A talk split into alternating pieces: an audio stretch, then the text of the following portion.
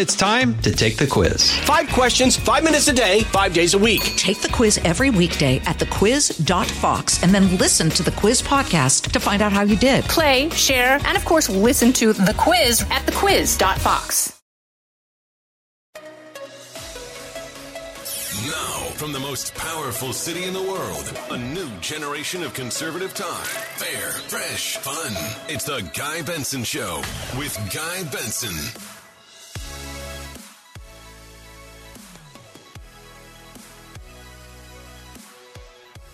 It is Tuesday, February 14th, 2023, Valentine's Day. On the Guy Benson Show, thank you very much for tuning in. I'm your host, Guy Benson.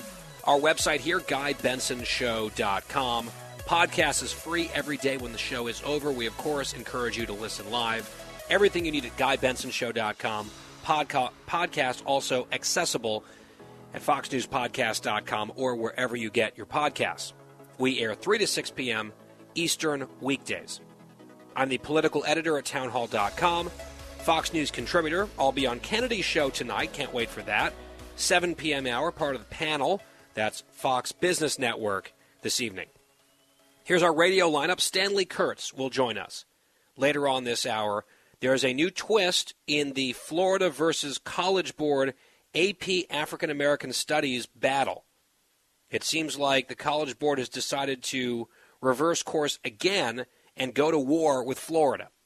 Stanley Kurtz has been covering this very closely. We'll get his analysis and reaction. Spencer Klavan in our next hour will be our guest. Brand new book, How to Save the West, one of the brightest young thinkers on the conservative side in America these days. Great new book, an important one. We'll have that conversation. Mollie Hemingway joining us in our final hour, as will U.S. Senator Marco Rubio, Republican of Florida. He is the ranking Republican on the Senate Intelligence Committee, and boy, there's a lot to talk about with him, obviously, with some breaking news earlier about more jets being scrambled today, this time in response to Russian aircraft getting close to U.S. airspace. So we will talk about that and more with Senator Rubio.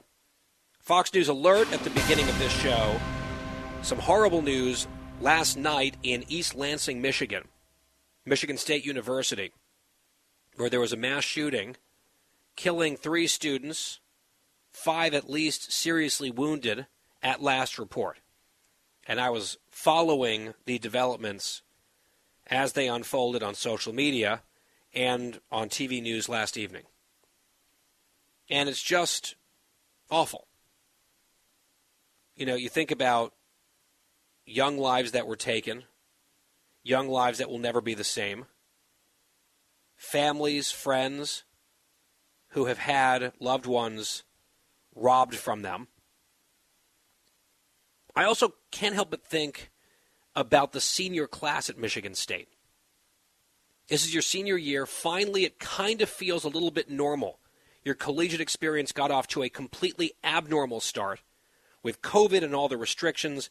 And here's this final year that's supposed to be one of the best years of your lives. And then this happens. This shooting mars the final year of your undergraduate uh, undergraduate experience. Just so much heartbreak on that campus last night and today. And I think whenever there's a terrible event like this, an atrocity, part of how we empathize is to put ourselves in the shoes of people affected directly by the incident. And so you think back to your own time in college or high school. I think back to the multiple occasions where I went to East Lansing.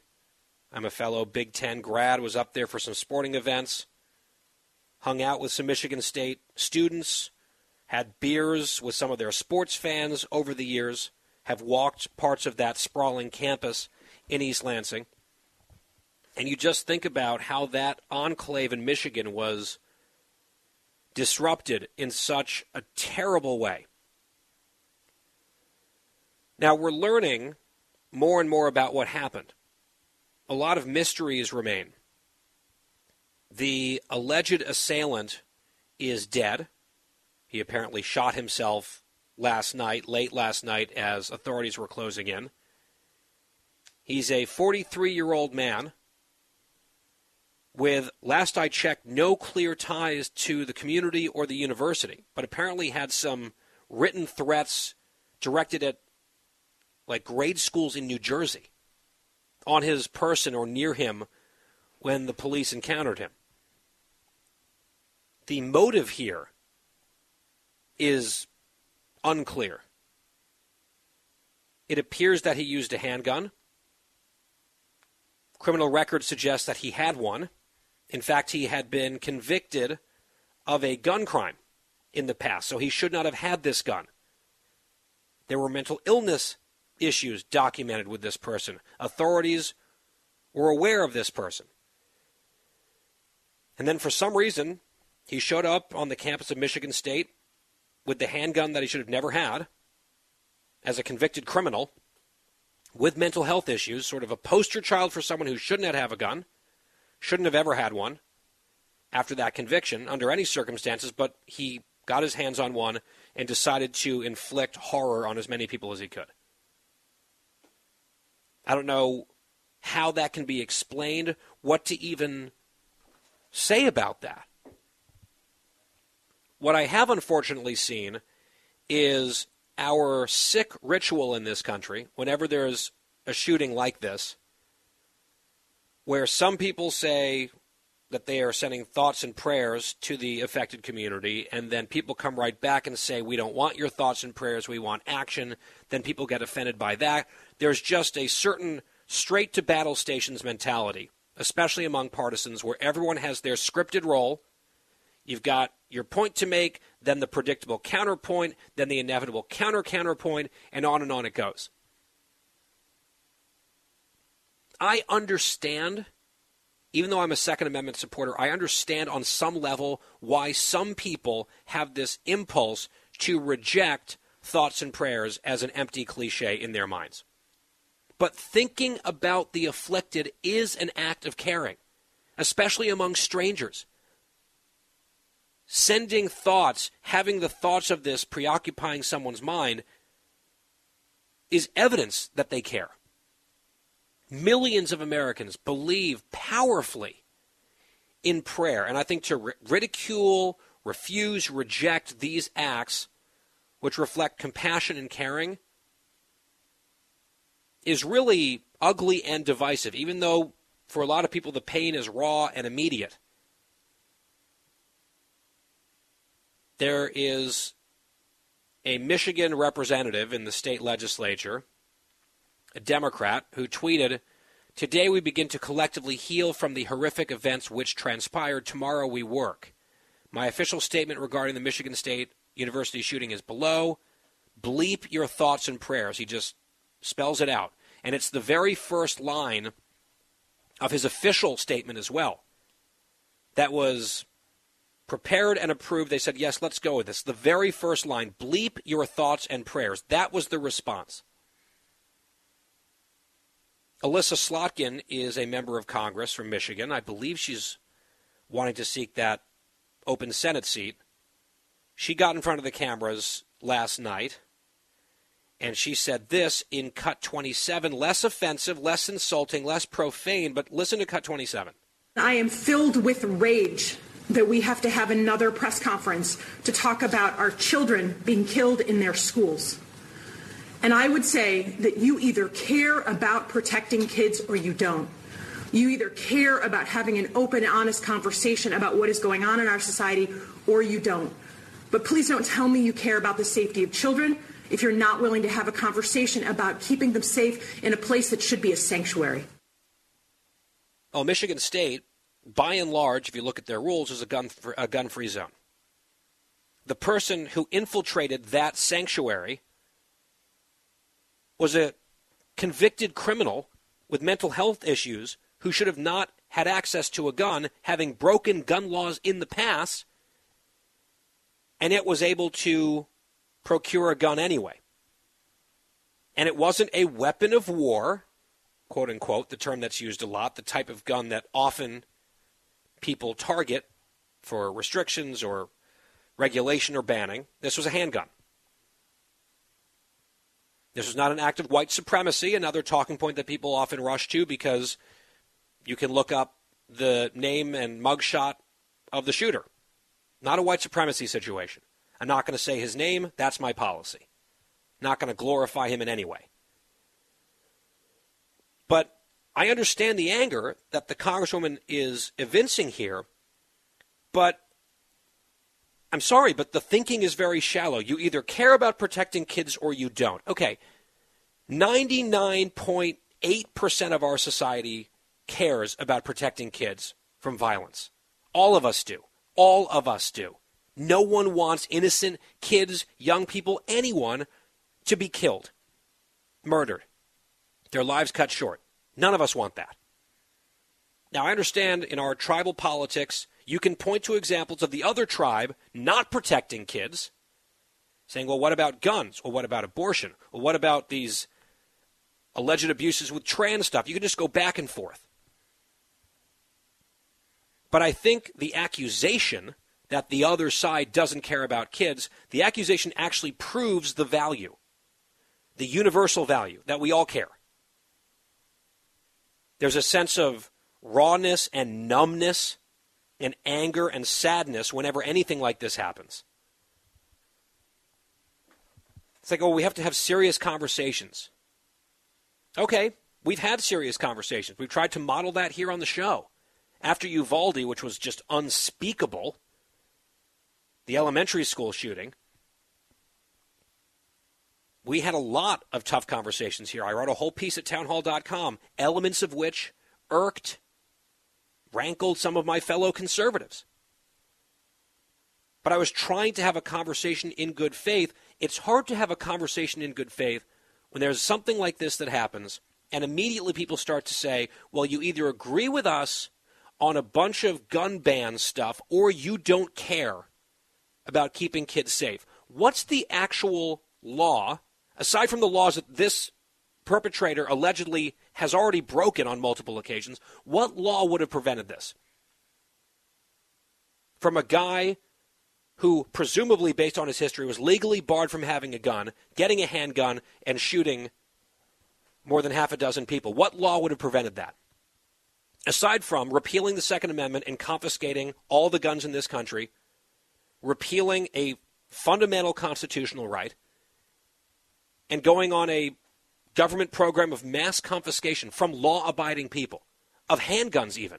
Right? If that's the solution that you want to put forward, setting about to repeal the Second Amendment and confiscating, what is it, hundreds of millions of guns, say so and go try. But I don't think that that is a realistic or respectful conversation to have. And I think we should try to have realistic and respectful conversations. And sometimes that just entails recognizing that sometimes the law, oftentimes the law, can only do so much when there is violent mental illness and when there is evil in the world. Counterpoints could be in a mostly gun free zone in a university campus, you have a bunch of innocent people totally defenseless against an act of evil like this?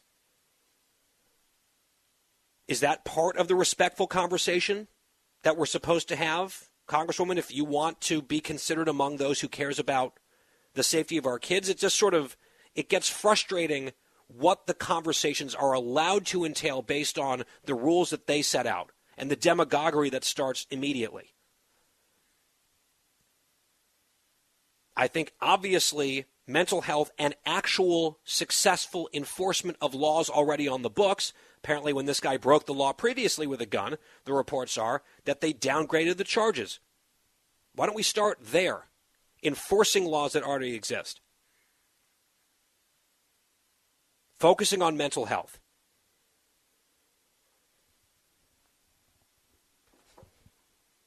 And I don't even want to be angry about this. I'm so sad about this. It's horrifying. Imagine being in a dorm. You're 21, some guy twice your age who doesn't even have anything to do with your school just shows up and decides to start shooting people. It's just appalling. It's atrocious. And I think framing this whole issue in the most uncharitable way, really sort of like almost a dehumanizing, otherizing way of people that you believe don't have the right solutions and therefore you're going to aggressively insult them, profanely or angrily rejecting the thoughts and prayers that they actually want to pour out to an affected community. What does that do? What purpose does that serve beyond further dividing us and tearing at the fabric of our society that should bind us together? What does that achieve aside from more hatred? Which is obviously the exact opposite of what we need. There may not be a perfect solution, but less hatred would be up there, at least in my book. So, to our friends and people in the Michigan State community, here at this show, our thoughts and, yes, our prayers go out to you. We are heartbroken here. In solidarity, we say go green, go white on a very dark day. And as we go to break, I want to play this for you the Michigan State alma mater, sung by their marching band, a cappella, very beautiful. I just want you to listen right now.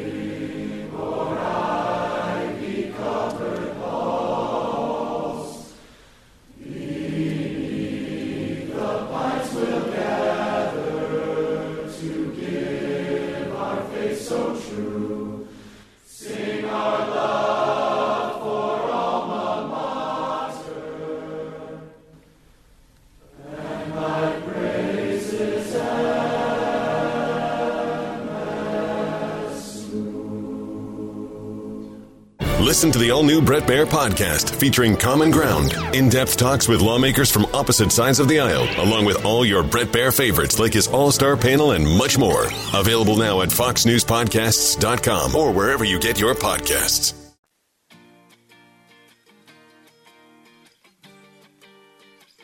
I'm Guy Benson. Welcome back. Not exactly an upbeat start to this Valentine's Day edition, but the news comes as it comes. And in our first segment, talking about the shooting at Michigan State, happens to be today, that is the five year anniversary of the Parkland shooting, which left 17 innocent people dead. There is a sickness out there. There's no doubt about it. We might disagree on the solutions, but there, there is a sickness. 17 innocent people five years ago. I saw tweets from a Parkland parent, Ryan Petty, who posted a poem today, Hunter Pollack, who lost his sister. He's now a law student. Asking people to keep the victims and their families in our prayers for continued love and support. So we want to send that along as well here. Tough day yesterday, tough day today. When we come back, we turn to politics. Stanley Kurtz is here. College Board versus Florida next. Out of the gates and ready to go. Hey, it's Hutton Withrow. Hot Mike is here on the Outkick Network. We've got your afternoon covered with the latest sports discussion, and it's available wherever you find your audio. Daily analysis and news. He is hot. I am Mike. Actually, my name is Chad. His name is Jonathan, but you get the picture. We're going to bring it every single day. Whatever you want to call us, we'll respond to. We just want you to respond to what we're dishing out every day. And while you're here, we hope you subscribe to the podcast, like, subscribe, and share.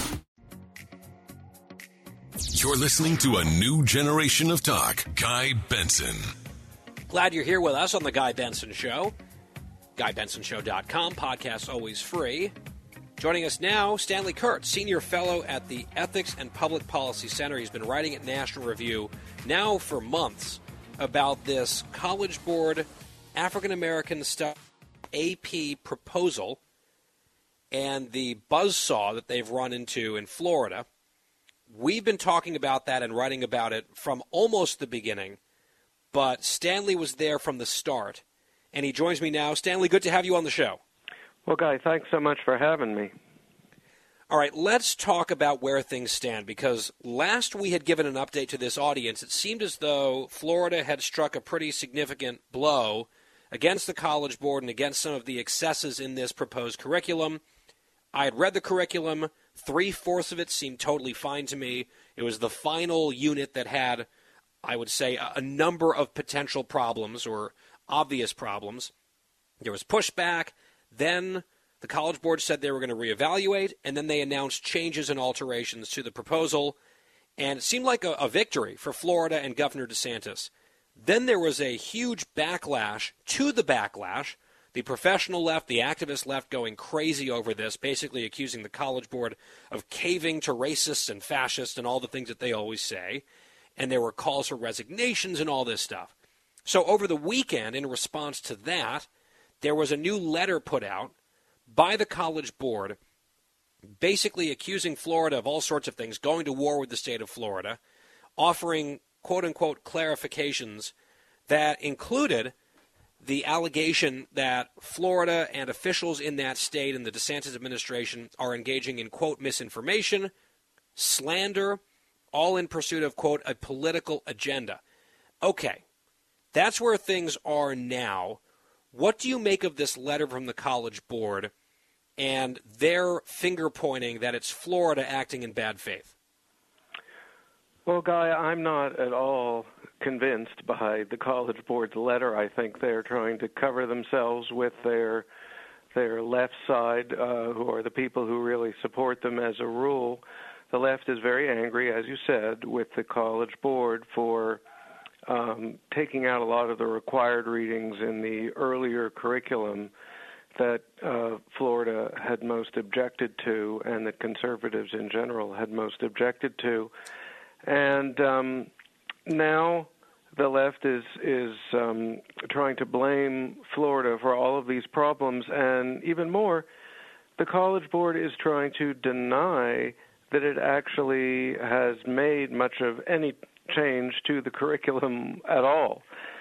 And, uh, and that the... Florida had anything to do with it, right? They were kind of saying, "Oh yes, we knew that this might be a problem, and we had all these changes in the works already."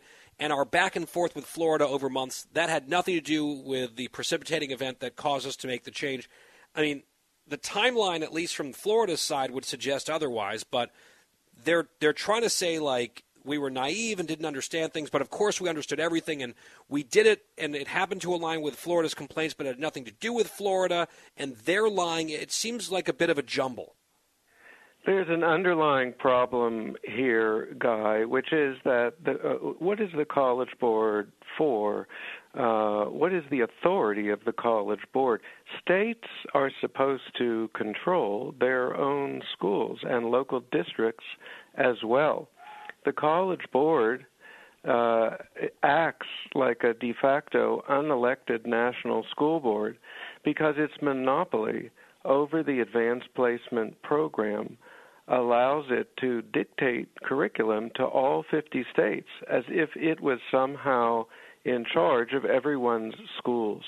So when the College Board says publicly, you know, we've made some tweaks to this curriculum, but it has nothing to do with Florida.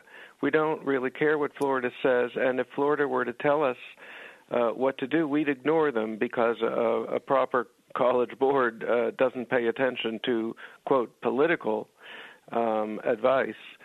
Um, that is that is exactly backwards. A, a governor, uh, a, a duly elected governor, represents the voters of his state, and they have uh, the chief say in the construction of a school curriculum. This is rather like Terry McAuliffe in Virginia making that gaffe that cost him uh, the governorship when he said parents don't have a say in education. Governor DeSantis is speaking for the voters of Florida, uh, and so is his legislature, and so are the local school boards. So where does the college board come off ignoring what they have to say? But in the eyes of the college board, we must only listen to so called experts the scholars and the teachers who crafted oh, this. certain certain experts, right? Not all the experts, not a variety of experts, but ones that they want to listen to.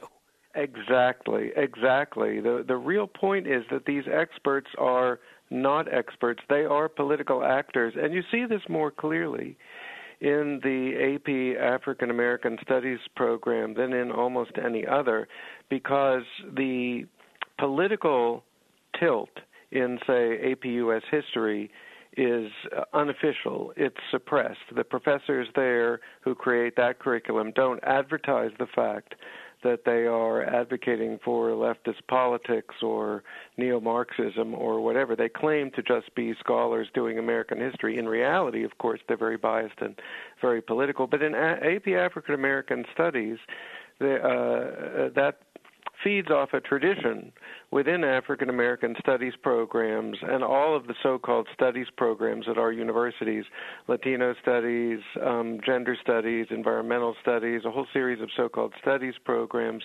They are, they are much more openly political. And many of the um, scholars who created the AP African American Studies curriculum and who are in, uh, whose writings are in that curriculum, are very open about saying we are political, we must be political, African American studies must be political.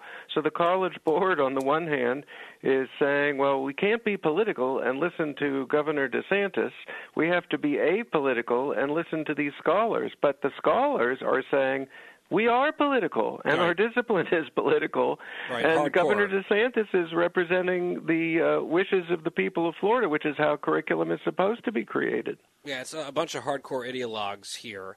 And part of the self flagellation that we see from the College Board in this letter, in between their shots at Florida, is like, oh gosh, we just didn't realize that we didn't communicate about this properly and we were naive and, you know, we, we didn't explain ourselves and we weren't transparent enough. Well, their whole plan was a lack of transparency. Their plan was to not let anyone see this curriculum until people like you and I got our hands on it, started talking about it, writing about it. Of course, you know, Florida had been expressing their concerns about it behind the scenes for a number of months.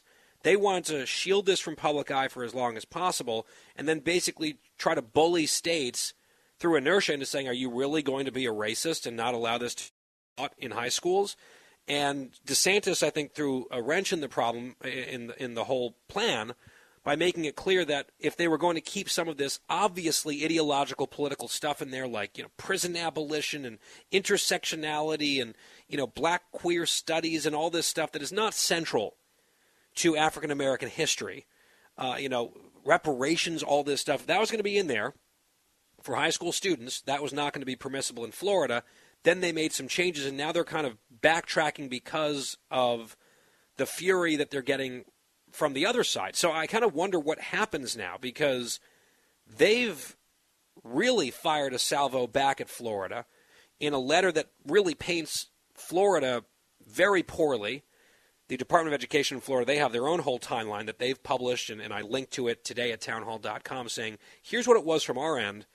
It seems like DeSantis isn't going to really budge on this. I would imagine other red state governors are now watching this thing play out I mean, it seems like there might be something coming to a head here with the College Board more broadly. In fact, DeSantis was asked about this yesterday at a separate event. Someone asked him a question about the controversy. Here's what he said in Cut 23. So, this College Board, like, nobody elected them to anything. They're just kind of there and they're providing service. And so you can either utilize those services or not. And so they've provided the, the, these AP courses for a long time.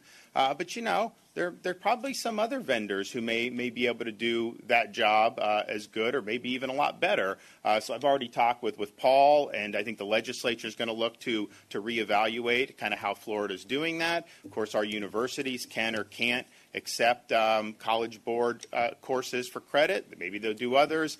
And then also just whether our universities do the SAT versus the ACT. I think they do both, um, but we're going to evaluate kind of how all that, that process goes. Uh, but at the end of the day, uh, we highlighted things that were very problematic. And I tell you, it wasn't just people like me saying that. Across the political spectrum, people were saying that, like, you know, this really is junk. Why don't we just do and teach the things that matter Why is it always someone has to try to jam their agenda down our throats? And we we mentioned on this show a black elected official, a Democrat in Florida, who said that Unit 4 of this proposed curriculum, in his mind, was not black history, it was trash. So there has been some criticism, not just from conservatives, but Stanley, it sounded there like DeSantis was hinting at maybe like, okay, if this is where, where you're going to go, College Board, if you're going to go to war, then we're going to go to war. And maybe your monopoly on this whole thing in the state of Florida is uh, not going to fly anymore. I'm not exactly sure what an alternative realistically looks like right now, but it seems like this might be broadening out from just the skirmish over this particular potential AP class to something bigger about the relationship between Florida, Florida schools, and the College Board in general. Well, I think you're right, Guy. Um, it's tricky as to how it will actually play out. It is possible to switch over from the SAT to the ACT, the general test, the general, what used to be called scholastic, uh, scholastic aptitude test that students would take to get into college. The AP program is a more difficult issue because um, students do get a benefit in getting into schools and getting college credit by taking right. those AP courses. So right. if Florida cuts back on those, they are potentially disadvantaging their students. Now, there is a group that I've written about from time to time called American Achievement Testing, which I think is the group with the best potential to become a real competitor to the College Board. But that would probably only work if and I think this could happen. It might even happen now. A number of states need to get together as a kind of consortium and support that company to help to turn it in uh, to a real competitor, and private donors would have to get involved. And if you did that, uh, and you had a company like American Achievement Testing, which was advised by scholars, going back to your point about so-called experts only being one-sided and only a very particular kind of expert. American achievement testing goes to some of the scholars who don't uh, mimic the uh, orthodox academic leftist line, and and they could uh, help it to create tests and curricula which provided a real alternative to the college board, and then states and school districts could could choose. They could control their own curriculum just by saying, "Okay, we got a couple of vendors here.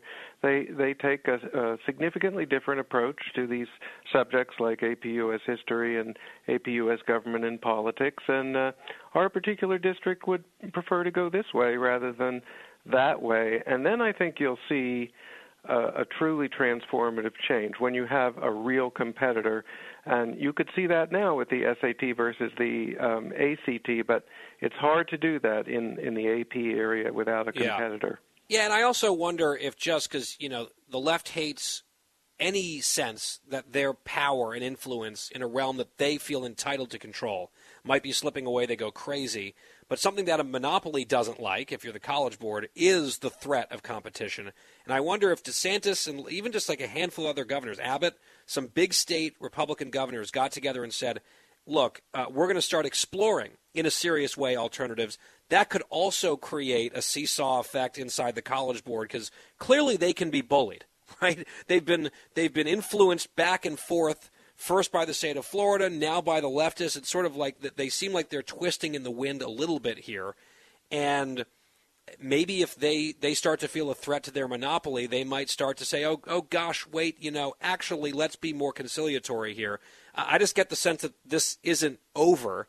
And I wonder if this was a wise move for the College Board to, to do what they've done here, which is to, frankly, get political the argument has been that they were already too political with an element of this course, and, and to wage war against someone who seems more than happy to do so, uh, a gamble on the College Board's part. Well, I agree, Guy. I think it was a mistake for them to do this, but now that they've done it, uh, well, I absolutely agree with you that they're going to be continually subjected to this push and pull I'm not sure I see a way for them to find a successful middle point, just because the two polarized sides in America are so far apart right now.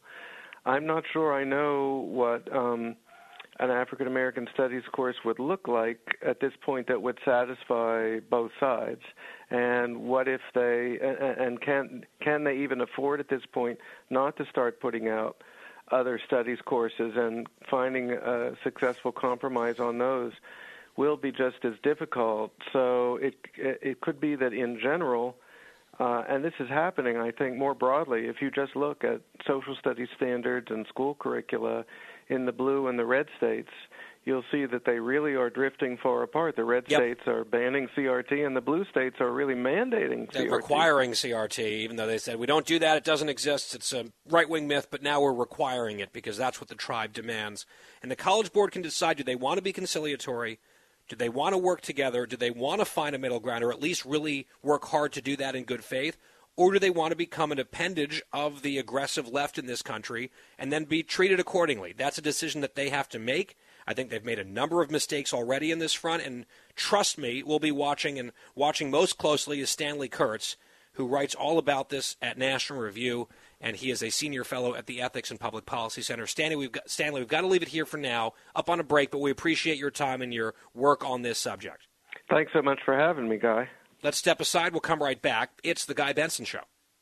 The Guy Benson Show. More next. Back on the Guy Benson Show.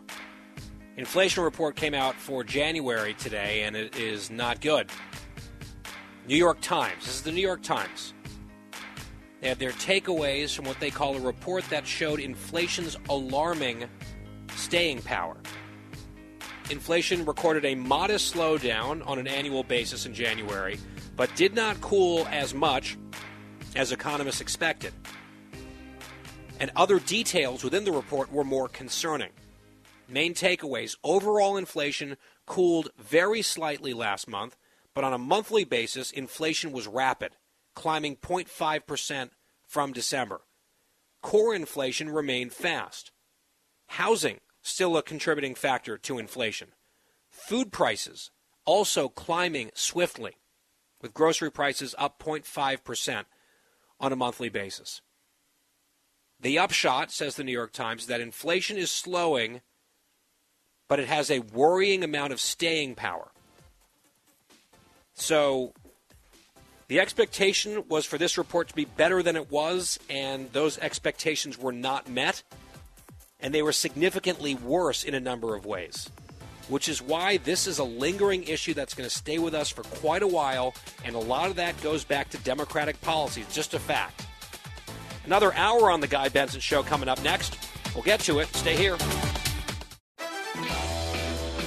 Live from the most powerful city in the world. Unconventional talk from a fresh, unconventional conservative. Guy Benson Show.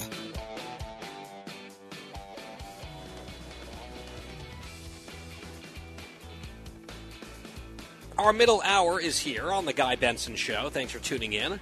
GuyBensonShow.com, podcast free every day when the show is over. If you can't listen live, I'll be on Kennedy tonight, Fox Business Network, 7 p.m. hour. Please do tune in if you have the opportunity to do so. Still to come on the radio today, Spencer Klavan, Mollie Hemingway, Marco Rubio, all upcoming. First, a Fox News alert. The Dow closing down 156 points today. We just ran through some of the inflation numbers. Not great. Not great, Bob. So the Dow in the red, closing at 34,089. So in the last hour, we talked a little bit about the escalating battle between Florida and the College Board over this African American studies course that's been proposed, AP course for high schoolers. The soundbite that I played in that segment of Governor DeSantis, he was asked about it, and he gave an answer that spanned really two minutes. We played part of it. The event that he was at, where the question arose, was an event where he was announcing some of the state of Florida's plans to combat so called ESG banking in that state, which is something, if you're a conservative, you might have heard about. This is kind of like a corporate leftist takeover. And DeSantis is rolling out a plan to try to cut the influence of that mentality, that ideology, that agenda from dominating businesses, especially businesses that seek to do business in the Sunshine State. So that's what DeSantis is up to these days, as he is building toward this legislative session where probably quite a lot of things are going to get done. Someone did ask him a question if, at some point, with the fact that Nikki Haley's getting into the race, and we'll play some of that audio later, and other people have their names in the mix. Well, what about you? Are you going to announce? A little quick exchange here in Cut 26. Presidential run today. Do you plan on following suit? Wouldn't you like to know? so, not an answer, just a kind of uh, a tease and a chuckle and uh, some laughter in the room there. But I know that there are some allies of former President Donald Trump, and in fact, Trump himself. I would spend less time thinking about this stuff or talking about it if it were just some of these randoms on social media. Like I saw one of them had uh, uncovered the outrageous scandal that Ron DeSantis' wife goes by her middle name. Impeach. It's like grasping at straws. But Trump is out there on kind of a daily basis going after DeSantis. And I know that there's been some reporting, including from Maggie Haberman, who is Trump's BFF at the New York Times, that Trump is, I guess, test driving new nicknames for Ron DeSantis because maybe Ron DeSanctimonious isn't really sticking. So uh, one of the ones that I heard was Shut Down Ron, a reference to COVID. I mean, again, I think that it would be stupendously idiotic for the Trump people to try to make that a point of contention. Like the relative COVID policies between Trump and DeSantis, trying to paint DeSantis as the shutdown guy, good luck. But that's one of them. Another one that I guess Trump uh, is becoming fond of is Meatball Ron. Which I, I don't know. It, I, you'd have to ask him what exactly that's a reference to. Is it like Ron likes to eat meatballs? Ron's Italian. Ron's a meathead. I just, you know, so Meatball Ron, that one's out there. And it's funny to watch. It's, I mean, it's not surprising to watch like the hardest core Trump cult people, like not just average Trump supporters or people who like Trump or open to Trump, who voted for Trump, like the hardest core people, right, who defend every single thing he's ever done. Um, and, you know, they'll just switch on a dime 180 degrees if that's what it takes. It's interesting watching them aligning with the Democrats on a lot of this stuff. With journalists and liberal media folks and Democrats sort of stoking these embers and egging on the Trump people like, oh, yeah, meatball Ron, high five, that's pretty good. I saw an MSNBC host suggesting that Trump should go after DeSantis' height, calling him like short Ron or something like that. In a similar vein, let's see if I can get this right. There's a guy who works for American Bridge. In fact, he's the president of American Bridge, which is one of the top Democratic Oppo research firms in the country. Right? American Bridge, they are the folks who find a lot of the dirt on Republicans or try to gin up dirt to attack them in campaigns. That's their job. They're left wingers. I guess they they were asleep at the switch in that George Santos race, evidently, but this is what they do. And the president of this Democratic Oppo research firm has been posting photos of DeSantis on social media wearing cowboy boots and saying that DeSantis, quote, consistently wears high heeled boots in order to appear taller. So they, they really like this thing, I guess, like little Marco style that maybe Trump will go after Ron DeSantis on his height. DeSantis is what, like 5'11, something like that? And the boots, these are not high heeled boots, these are just cowboy boots. I am not an expert on cowboy boots. I've never worn cowboy boots. I'm a city slicker. And sort of just like, you know, a waspy Northeasterner, I wear Sperry topsiders all the time, but I'm familiar with cowboy boots and all these photos, these these damning photos that the Dem Oppo researchers have that they're just sort of shoveling over to the Trump supporters to feed this stupid, superficial, childish attack line. They're just photos of cowboy boots. That's what the heel looks like in a cowboy boot. So that's what they're up to. And I saw one journalist make the observation, he's absolutely right, that the Democratic Opposition Research Organization here, because we saw the DNC, remember, what, a week or two ago, the DNC doing rapid response on behalf of Trump against DeSantis on COVID policies. They were not telling the truth, but they were aligning with Trump and amplifying his attacks on DeSantis. We saw Trump people picking up an old, discarded, failed attack line against DeSantis about the stupid, you know, grooming thing, or he had a beer when there were students around. That was originally a Democratic hit that the Trump people are running with, some of them, and, and Trump is escalating that and drawing attention to that himself. And now here you've got the here you've got the stupid uh, cowboy boots thing. Yet another element of the Democratic apparatus pushing this and a journalist said, It's amazing to watch the Democrats' Oppo research folks tailoring attacks specifically for the purpose, obviously, of getting them to Trump, for Trump to then use against DeSantis. There's almost, perhaps, a lesson to be learned here with the Democrats wanting to use Trump as a vessel to attack DeSantis. I wonder what that might be.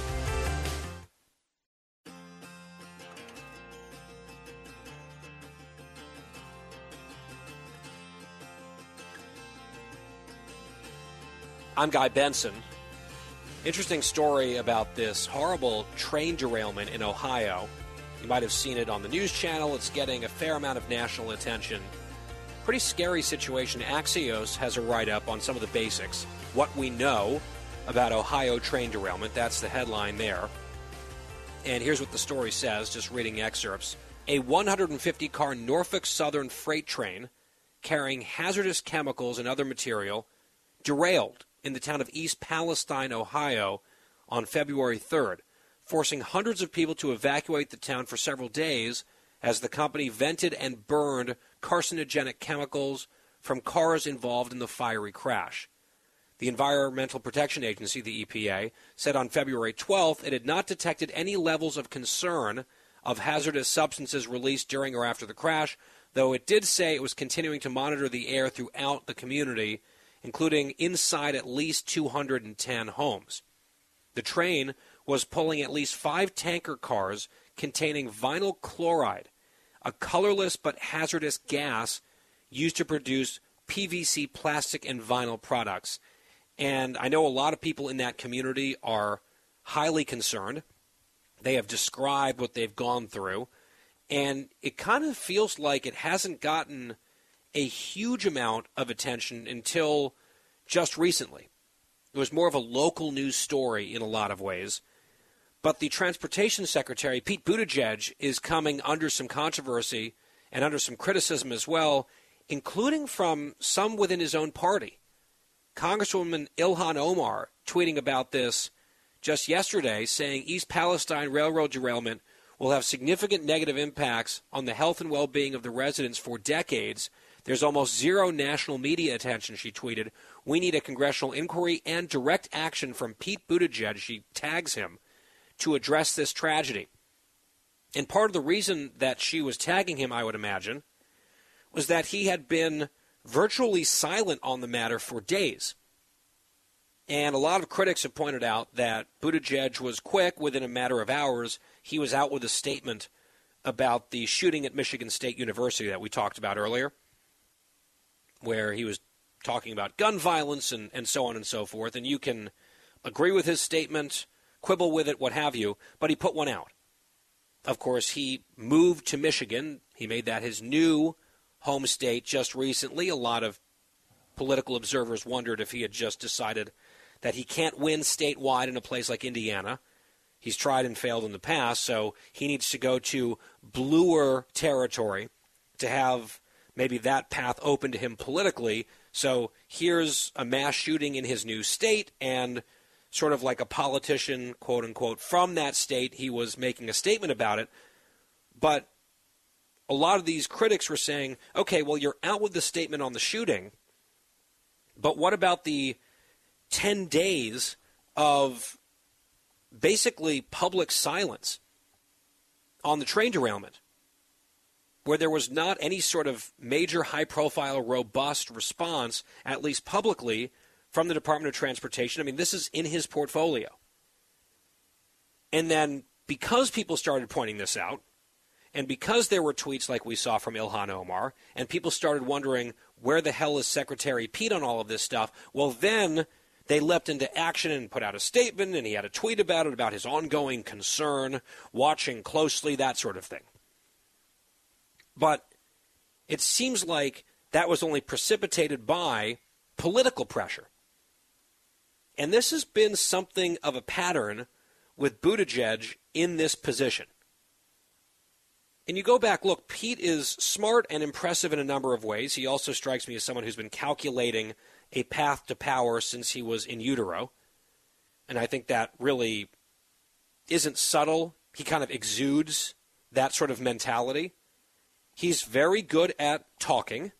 He's a gifted communicator where he speaks calmly and authoritatively in these pristine paragraphs. And that's fine.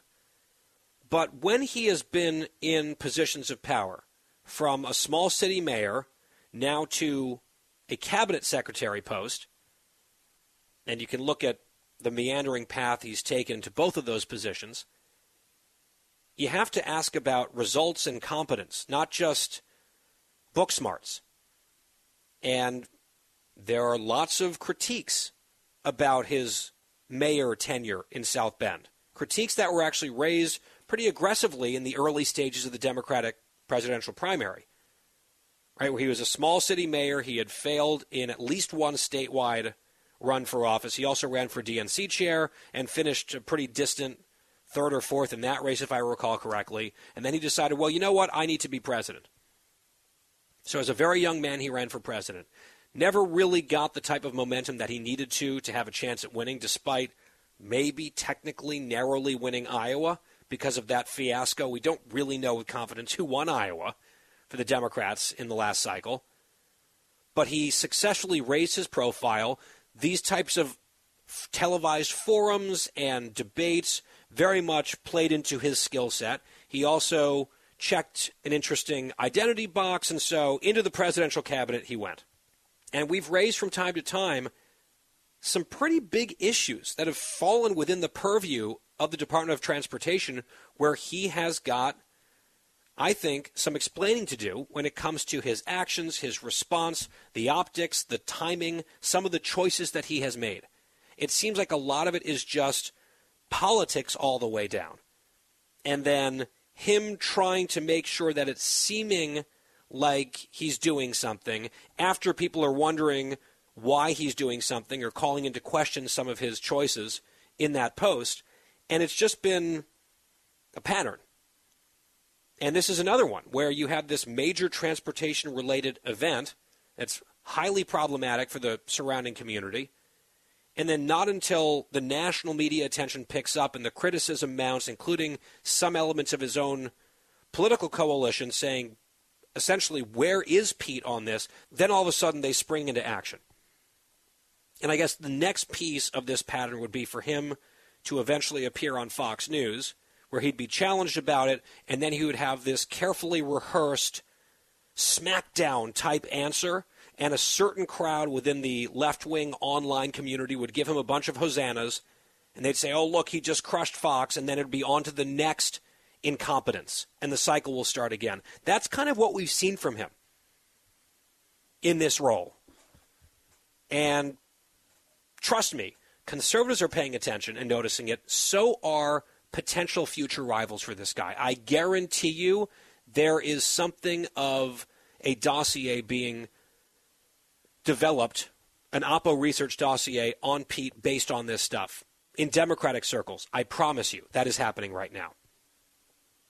One last thing, he appeared earlier in the week, Pete did, at some forum, and he did not mention the train derailment. In fact, that came later after the criticism. But he did have time to lament the lack of racial diversity in construction worker circles, cut 14. We have heard way too many stories from generations past of infrastructure where you got a, a, neighborhood, often a neighborhood of color, that finally sees the project come to them, but everyone in the hard hats on that project looking like, uh, uh, you know, doing, doing the good paying jobs, don't look like they came from anywhere near the neighborhood. Okay. I mean, an interesting discussion perhaps, but is that really the priority? Should that be the focus of the current 2023 transportation secretary when there's this disaster that's happened in the Midwest? A lot of people raised the question, and then when that became loud enough, then the posture and the rhetoric and the words changed accordingly, which doesn't really strike me as leadership, strikes me as politics, and it's just something to keep an eye on. As this very ambitious person, I would expect continues to seek additional high office in the future. The Guy Benson Show will step aside. We'll come right back. When we return, Spencer Klavan is here. Brand new book, How to Save the West. I think a very important book. I've got some fundamental questions to lay out for him. A conversation that you don't want to miss straight ahead.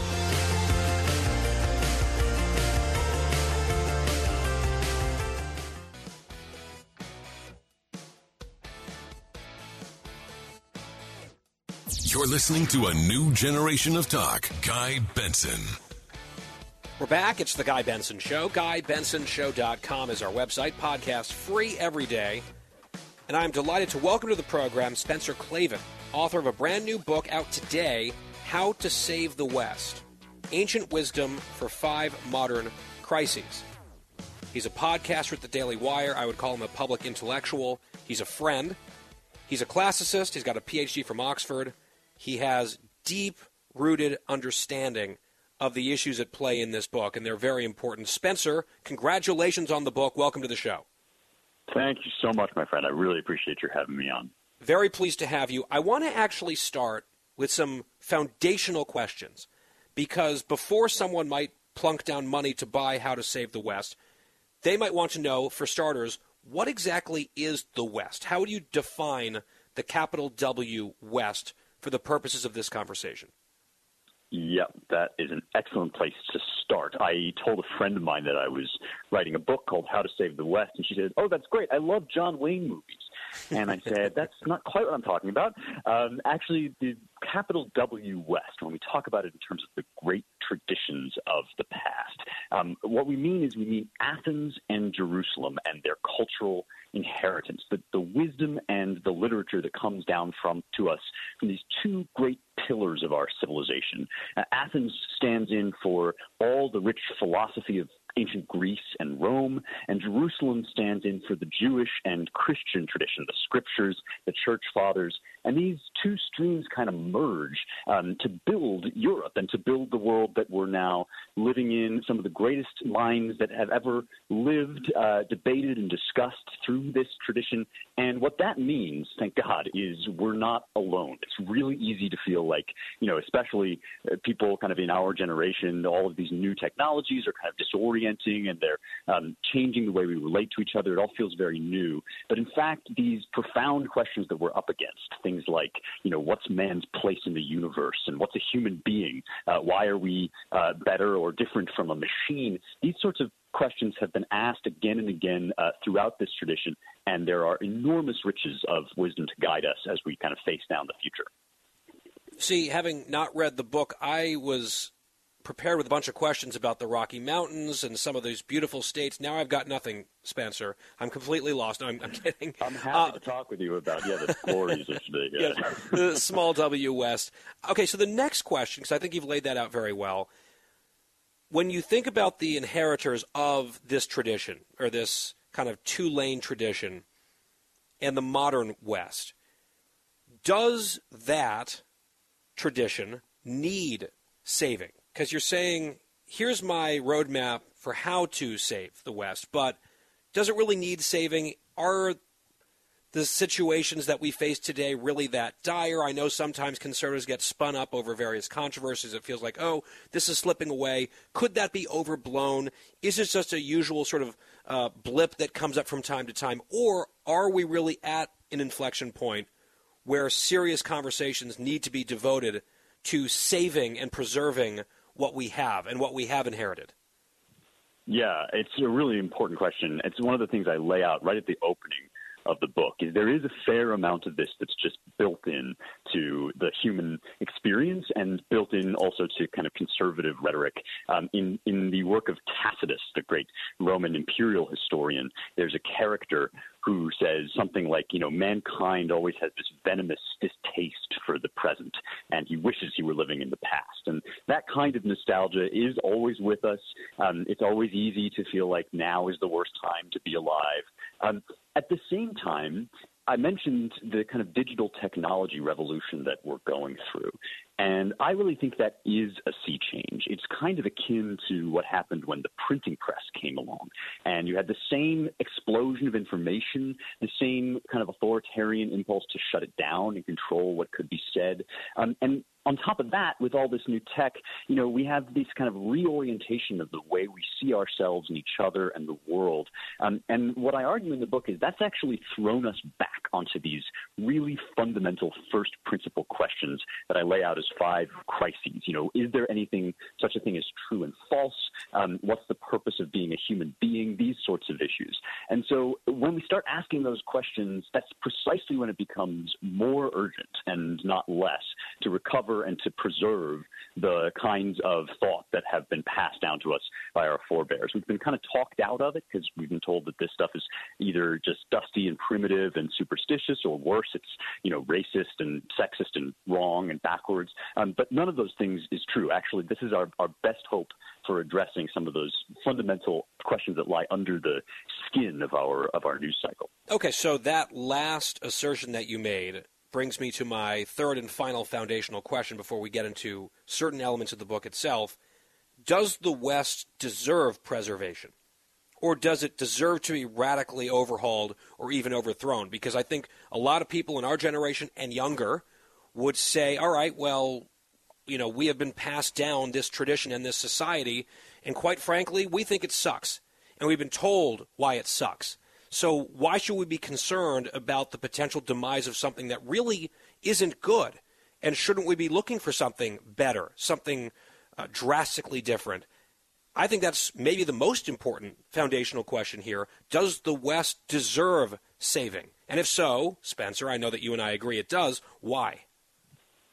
Well, this one is really personal for me because, yeah, I get this a lot that actually the history of Europe and America, of Western civilization more broadly, is really just a litany of offenses against God and man. You know, it's all slavery and oppression of women and these terrible offenses against such absolute truths and principles as, you know, inherent the inherent equality and dignity of every human being and uh, his, you know, his rights in the, in the sight of, of God and of the law. And my answer to that is, who taught you? Who taught you to criticize the past in terms of the rights of man, in terms of our fundamental equality? These noble and true ideas don't just drop out of the sky. They actually had to be hammered out painstakingly over generations, over centuries, among people that were not just kind of pulling these ideas out of thin air. They're not just common sense. Most people throughout most of history have not believed that all men are created equal and endowed by their creator with inalienable rights. And so when we say that those ideals haven't always been lived up to, it's perfectly true. We live in a fallen and a broken world. But the only reason that we know how to launch that criticism at all is because of the people who went before us and who carved out these ideas and installed them in our civilization and to throw that out because, you know, they haven't always been lived up to is the height of, of foolishness. We have to cling to them if we want to live up to them better. Well, it's also arrogance. It's not just foolishness, it's arrogance as well. Like, oh, uh, yes, we are actually going to usher in a brand new era of something that we can't quite explain, but it's definitely be much better than this uh, horrible thing that we've inherited. And I think one of the questions that we always have to think about when it comes to these philosophical debates about the West, but also geopolitics. If not us, then who? What's the alternative, right? If people believe that the United States of America is so deeply flawed that it's a force for evil and bad in the world that we are the superpower, someone would fill that vacuum. Who would that be? And would that be preferable or better than the United States? That is, I think, a question that needs to be thought about very realistically and clearly by people. And similarly, if we're going to throw overboard this intellectual and moral tradition that has been passed down through the ages to us, what's the alternative? Not in theory, but in reality, because people can put out all sorts of theoretical new regimes that sound like ideas in the past that have failed miserably and led to untold human suffering and cruelty. I think that's part of the discussion as well. But you have to puncture, I think, some of the ignorance and some of the arrogance to get to that point in the conversation where people are willing to listen. That is part of the reason why you, Spencer Klavan, have written the book, How to Save West. And the subtitle, Ancient Wisdom for Five Modern Crises, refers to these five crises in the book the crisis of reality, of the body, of meaning, of religion, and of the regime.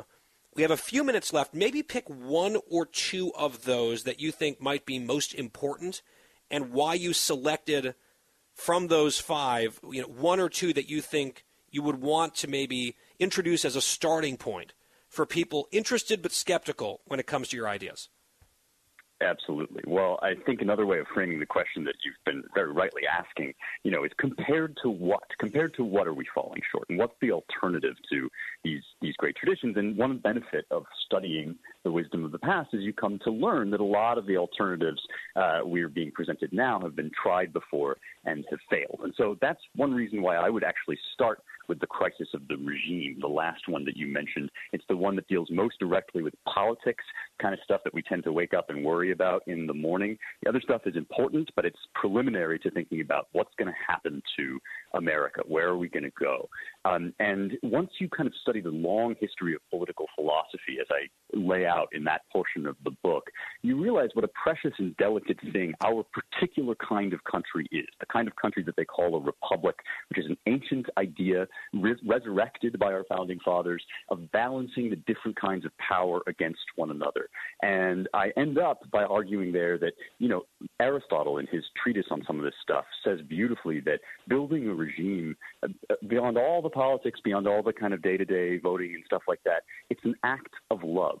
Philia is the Greek word, political friendship, uh, civic community. And so reinvestment in that, it sounds so simple, and yet the simplest things are the hardest and sometimes the profoundest to do. So I end up arguing, and I think this is really key, um, that it, it, the crucial thing for us to turn the country around, if that's what people are concerned about, is to reinvest in neighbors, neighborliness, and neighborhoods, real life, face to face interaction with actual human beings. Um, more than anything, I think that's how to save the West. Spencer, final question here, and it comes to you from the opposite vantage point of my first few challenges, which I was trying to channel not necessarily younger, but I would imagine some of our younger listeners, they've been steeped in a lot of the skepticism or cynicism or negativity about the West, about our culture, about our values, and all of that. On the other end of the spectrum, you probably have a number of our listeners out there who say, oh, yes, that's all well and good. I agree with his premise or premises that he's laying out in the book. That's fine. But is the West savable? People would say, you know, I hope he's right. I hope it can be saved. It needs to be saved. It deserves to be preserved. All of that. But there are people in this country who'd say, you know what, we're we're too far gone. We're past the point of collapse. We're like, you know, late stage Roman Empire vibes right now, and we've passed the Rubicon. Is it savable?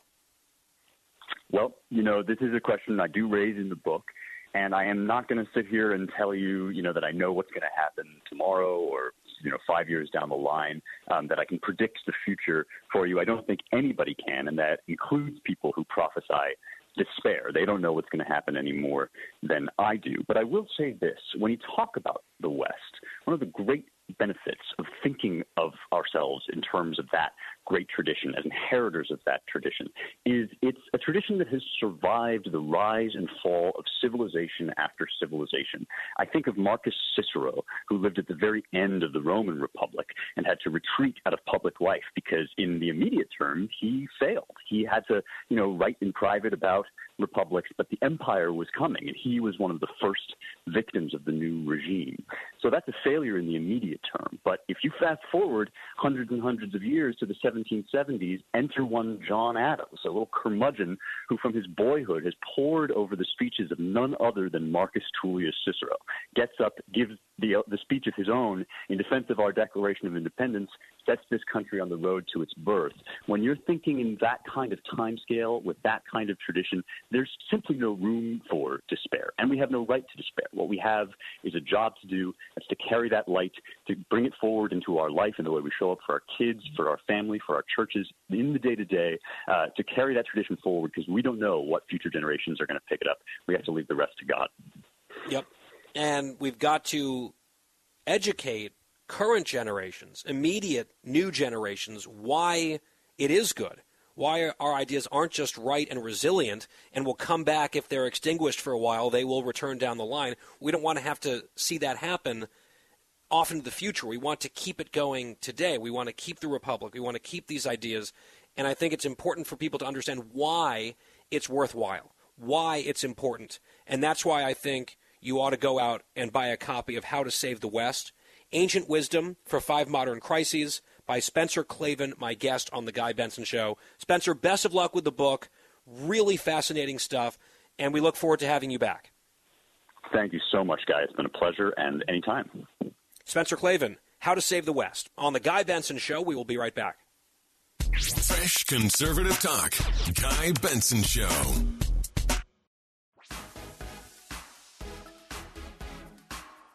Welcome back. It's the Guy Benson Show. Well, as of tomorrow, there will be two people in the presidential race looking ahead to 2024. Donald Trump's been in for months. He's been alone in that regard now for a while. But tomorrow, the announcement will come from Nikki Haley, the former governor of South Carolina, former U.S. ambassador to the United Nations. This has been widely reported now for a couple of weeks. And just to make it officially official, before it gets officially, officially official, she put out and her team put out a video, three and a half minutes in length, rolling out her rationale for running, basically her ethos as a candidate. Here's a little excerpt from the announcement video in Cut 19. Even on our worst day, we are blessed to live in America. I was born and raised in South Carolina, so I have seen the very best of our country. People here threw out the old, tired political establishment and demanded accountability for their tax dollars. Industry reports called us the beast of the Southeast, which I loved. People came by the thousands for fresh starts. Moms and dads held their heads up high. Children learned that it was always It's a great day in South Carolina. It's a great day. It's a great day. A great day. A great day in South Carolina. We were strong. We were proud. And then the big wind up toward the end where she says that she's running for president. The final minute of this introductory video, cut 20. Republicans have lost the popular vote in seven out of the last eight presidential elections. That has to change. Joe Biden's record is abysmal, but that shouldn't come as a surprise. The Washington establishment has failed us over and over and over again.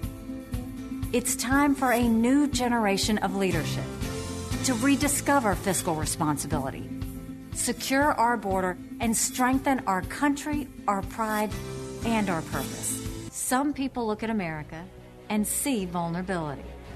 The socialist left sees an opportunity to rewrite history. China and Russia are on the march. They all think we can be bullied, kicked around. You should know this about me. I don't put up with bullies. And when you kick back, it hurts them more if you're wearing heels. I'm Nikki Haley, and I'm running for president. There you have it. Not a surprise, but the words coming out of her own mouth. And tomorrow she will lay out her first speech as a presidential candidate in Charleston, South Carolina. Late morning, we'll have some coverage and reaction tomorrow here on the show. And then there will be two. First of probably many, I would imagine. Final hour of the Guy Benson Show coming up. Mollie Hemingway is here. We'll get her reaction to what you just heard. Tackle a bunch of other topics as well with Mollie. It's all up next. Please stay tuned.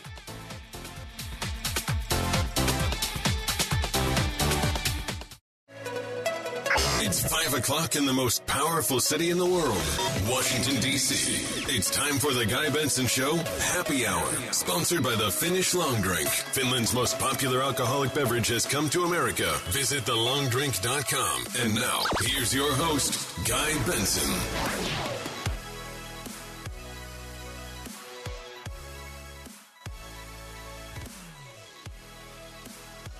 It is the happy hour on this Tuesday, Valentine's Day. Thank you so much for tuning in. I'm Guy Benson. GuyBensonShow.com is our website. Podcast is free when the show is over every day. No charge, on demand. GuyBensonShow.com, FoxNewsPodcasts.com, or wherever you get your podcasts. You can follow us on social at Guy Benson Show, Twitter and Instagram. Catch me tonight on Kennedy in the 7 p.m. hour Eastern Time. That's Fox Business Network. Can't wait for that. This hour is sponsored by the Finnish Long Drink. I heard from a listener just yesterday who tried it for the first time, and he was blown away. He's like, I didn't know that I would like this combination of flavors, but I do. You should check it out as well. 21 plus only. Always drink responsibly. TheLongDrink.com. That's TheLongDrink.com. Joining us now is Mollie Hemingway, editor in chief at The Federalist, Fox News contributor, co author of Justice on Trial, also wrote her own book, also a bestseller, Rigged, at MZ Hemingway on Twitter. Molly, always good to have you here. Great to be here with you.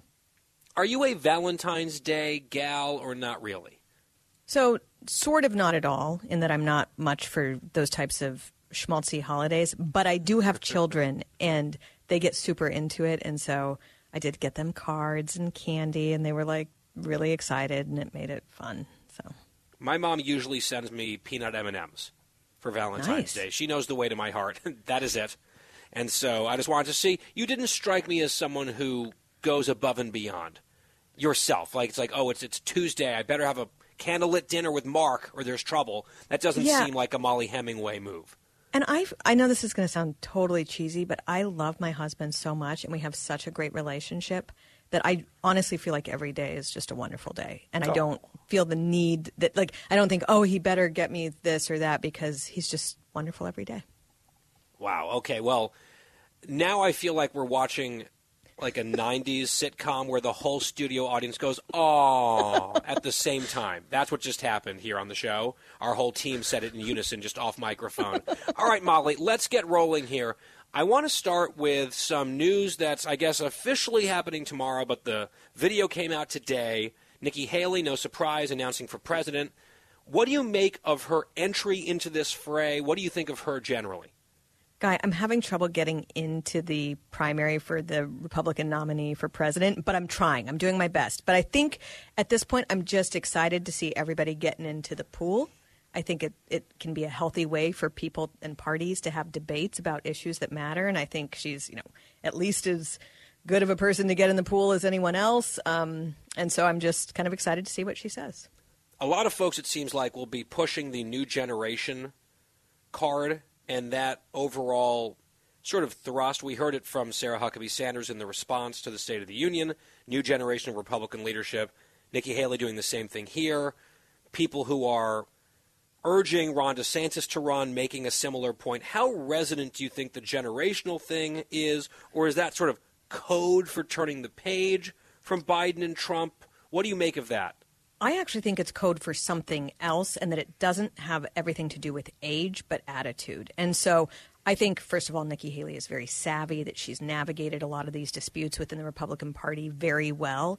But when people are talking about a new generation of Republican leadership, they're really talking about moving on from this approach that the Republican Party took for a few decades, or not even that long, um, this like resistance to fighting in a tough way for the issues that matter. And so, even though probably, I have no idea how old they are, but probably Nikki Haley and Ron DeSantis are roughly the same age. But Ron DeSantis has a very different approach of being aggressive and bold and courageous with his policy ideas, whereas Nikki kind of is more like what we've seen from a lot of Republicans, and, and, that's a very popular thing too, and a lot of people like that. But she's, you know, she she leans into some identity politics.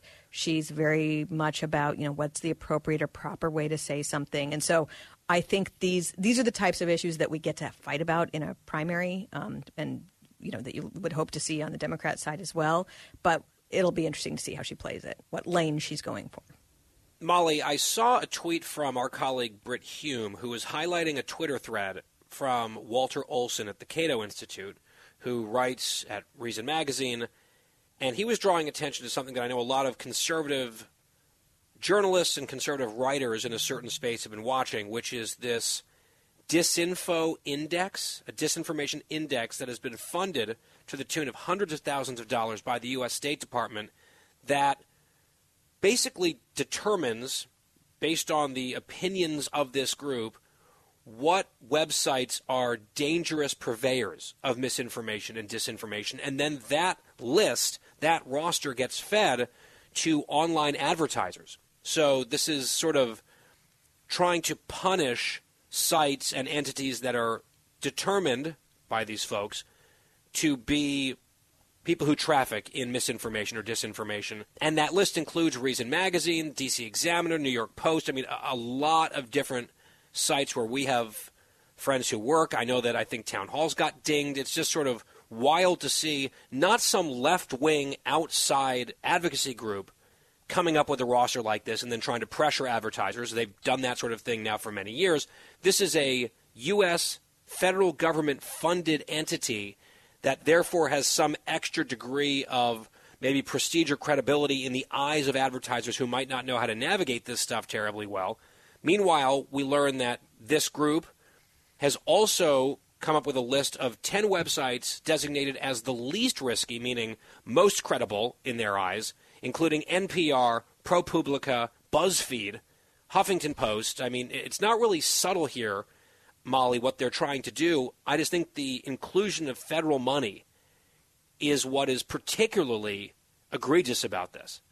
Yes, and you're absolutely right to highlight here. The groups that they claim are risky are some of the few media entities that have done excellent work pushing back against information operations and disinformation, whether that were you know, whether that was the smears of Brett Kavanaugh, the Russia collusion hoax, some of the a poorly designed public health response to the COVID threat. These entities that they claim are risky are actually the ones doing journalism. And the ones that they claim are safe are some of the worst perpetrators of misinformation and disinformation that we have seen in recent decades. So, all that this is, is a censorship regime and it is a left wing group financed by your taxpayer dollars, my taxpayer dollars, and the weight of the state to help the left accomplish its authoritarian censorship goals and desires. It is horrific. And also, I just want to point out one of the groups that was targeted, they were the ones who exposed that this was.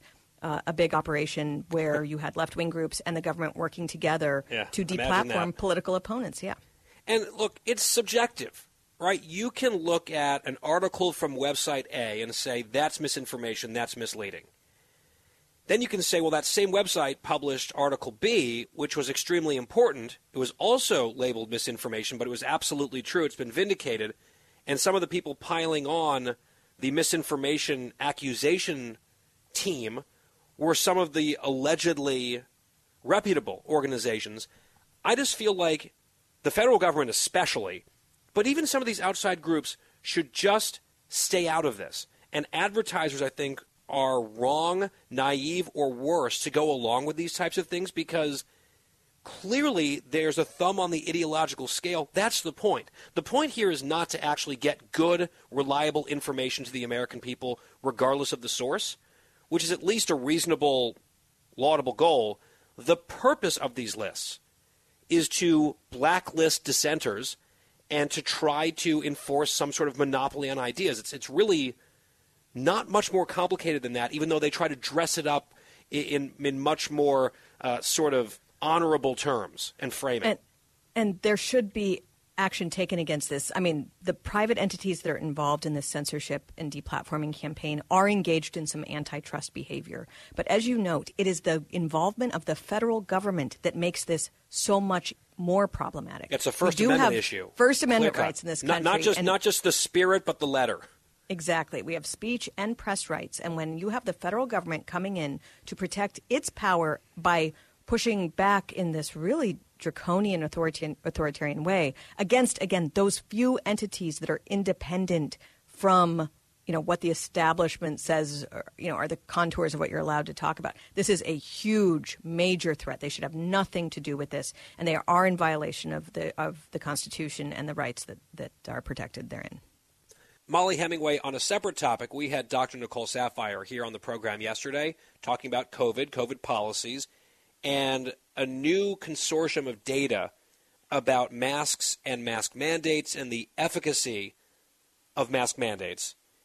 And the results were devastating to the mask crowd, certainly to the mandate crowd. Hasn't gotten all that much play certain places, but highly relevant.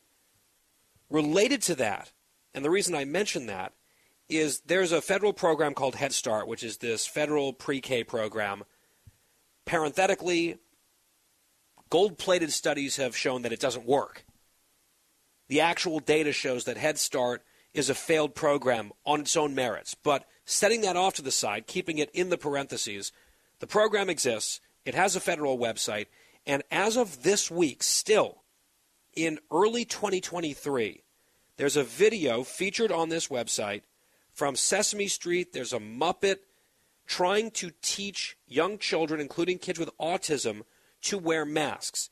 Knowing everything that we now know and have for quite some time, Mollie, this is still live on the federal website for Head Start. Listen. I know masks can take time to get used to, but I like how cool your mask is. Painted it. Oh, I see that. You painted your mask to make it extra special. Bunny. that bunny nose you painted makes you look just like Fluffster. Hey, is your mask as soft as Fluffster? Soft as Fluffster. Good, good. A soft mask feels a lot nicer on your face. Uh, mm, off. Off. Oh, oh, honey, do, do you want to take your mask off? Mm-hmm. Oh, uh, look, why don't we practice wearing it for just a little bit first, okay? Fluffster. Oh, of course. Fluffster and I will both practice with you. Here. Just wear it while I count to five, okay, honey? F- Fluffster, you ready? Okay, here we go. One, two, three, four, five. Yay! Yay is right. You did great, sweetheart. You wore your mask for five whole seconds. Honey, you're still at six seconds, seven seconds, eight seconds. wow, you're really good at this, Julia. Okay. Mollie, let's just say that this video were put together in April of 2020. I guess that might have been still too early before they were telling us masks were good, because there was a while where they were bad. We didn't need them, then they were good again, and they had to be mandated. So let's just say, you know, summer or even fall of 2020, just to be generous. I can understand stuff like this happening to try to acclimate kids to this very strange, disturbing new reality where people were kind of just grappling through the dark, trying to figure out what was going on. This is pushing now March of 2023.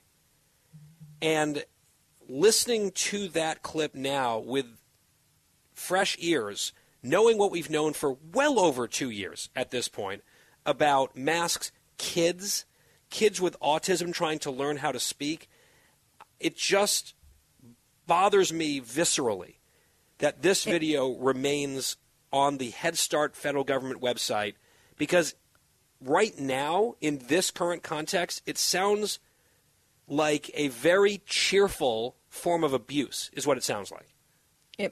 Almost made me want to cry listening to that. It is horrific torture of children.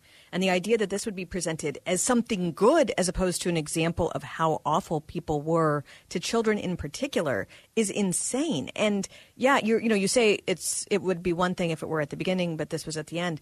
But you know, there never was good scientific evidence in support of mask mandates, much less for children. At this point, you know, we have this study of studies which shows conclusively that mask mandates had no effect on the spread of COVID.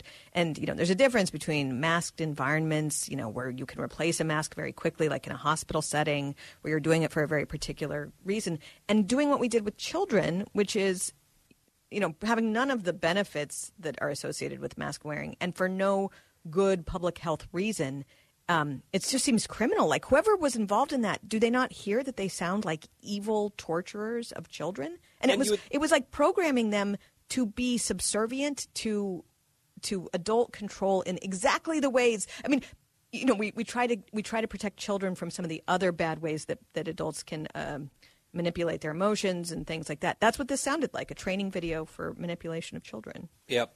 And you would think at some point when the data has come out and the evidence is clear and the harm of forced masking for kids is also clear, especially for kids with special needs and learning disabilities, you would think someone would say, hey, remember the video that we put together? We might want to take that off the official website of a pre K federal program.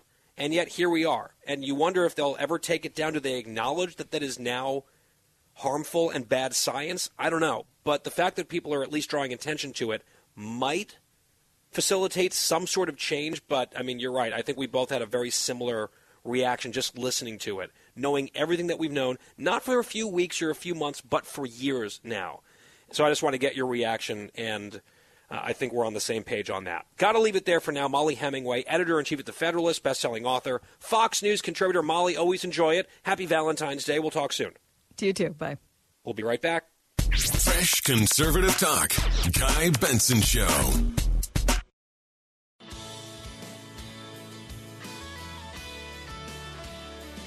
It's the happy hour on the Guy Benson Show. One of the things that I like about the Super Bowl, not just because I'm a sports fan, it is one of the remaining elements of our shared culture in this country. We're so fragmented in so many ways, but the Super Bowl does bring us together, and it did so in a huge way on Sunday. The ratings are in. Listen to this from Fox Sports PR. Super Bowl 57 scored 113 million viewers, which ranks it as the third most watched television program of all time. The third highest TV show in terms of a single event televised, third highest rated ever. It was the most watched Super Bowl in six years. It was the most streamed Super Bowl of all time, which makes sense. That's the way that more and more people are consuming events like this. The most streamed event in the history of Fox Sports. I think I also saw that the halftime show was the second highest of all time in terms of ratings. The number that I think I saw was 118 million people. So there was a tune in factor of millions for the halftime show. Rihanna and that whole conversation, I mentioned what I thought of it yesterday, described it as a very lukewarm take, which is what it was. I thought it was fine, good, kind of cool to see. Some good songs, had some drawbacks. There you go. My understanding is number one still is that Katy Perry spectacle from years ago, which I loved, with the dancing sharks and the giant horse and the medley of her hits. I mean, that thing just had so much circus like whimsy to it, and it was such a grand performance. Even though I'm not a huge Katy Perry fan, I loved that halftime show. So I'm just kind of glad, like tickled, that that's still number one. But congratulations to Fox Sports 113 million Super Bowl viewers. And I know some of those viewers are extra happy, the Chiefs fans. We'll take a break. We'll come back. The Guy Benson Show resumes. Senator Marco Rubio joins us live, the vice chairman of the Senate Intelligence Committee. Lots to talk about with Senator Rubio straight ahead.